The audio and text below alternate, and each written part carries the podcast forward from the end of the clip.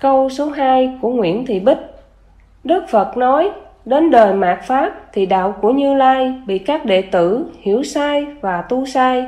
Vậy sai là sai những gì? Đức Phật nói, đến đời mạt Pháp thì đạo của Như Lai bị các đệ tử hiểu sai là sai như sau.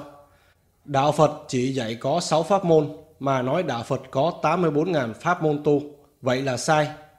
Cơ sở thờ đạo Phật là chùa, mà treo bảng là thiền viện là sai.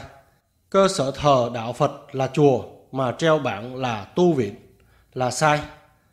Một, Đức Phật dạy pháp môn đầu tiên là tiểu thừa, tu để thành thánh A-la-hán, đem đạo cúng vào chùa, hành nghề cúng là sai.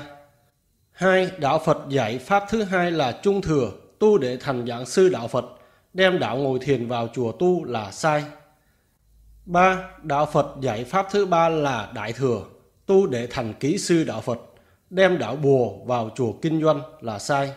4. Đạo Phật dạy pháp thứ tư là niệm chú, tu để thành thần y trị bệnh, đem xin xăm vào chùa kinh doanh là sai. 5. Đạo Phật dạy pháp thứ năm là niệm Phật, tu để thành tiên trên trời, đem đám cưới vào chùa kinh doanh là sai.